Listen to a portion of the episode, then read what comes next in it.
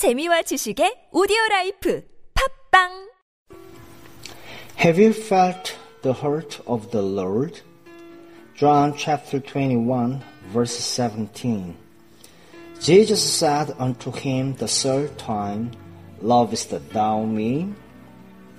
Have you felt the hurt of the Lord? To the uncovered quake, the place where the real sensitiveness of your life is lodged. The devil never hurts there, neither sin nor human affection hurts there. Nothing goes through to that place but the word of God. Peter was grieved because Jesus said unto him the third time, he was awakening to the fact that in the real true center of his personal life, he was devoted to Jesus and he began to see what the patient questioning meant. There was not the slightest strand of delusion left in Peter's mind. He never could be deluged again. There was no room for passionate utterance, no room for exhilaration or sentiment.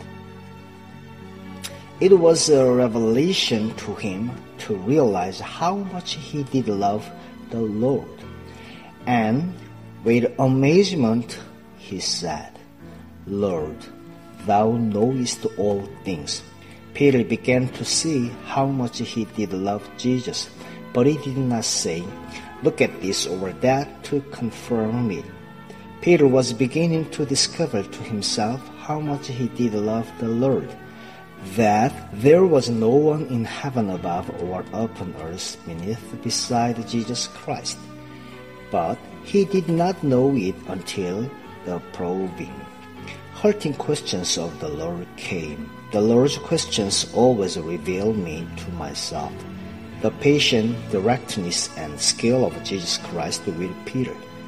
Our Lord never asks questions until the right time rarely, but probably once he will get us into a corner where he will hurt us with his undeviating questions, and we will realize that we do love him far more deeply than any profession can ever show.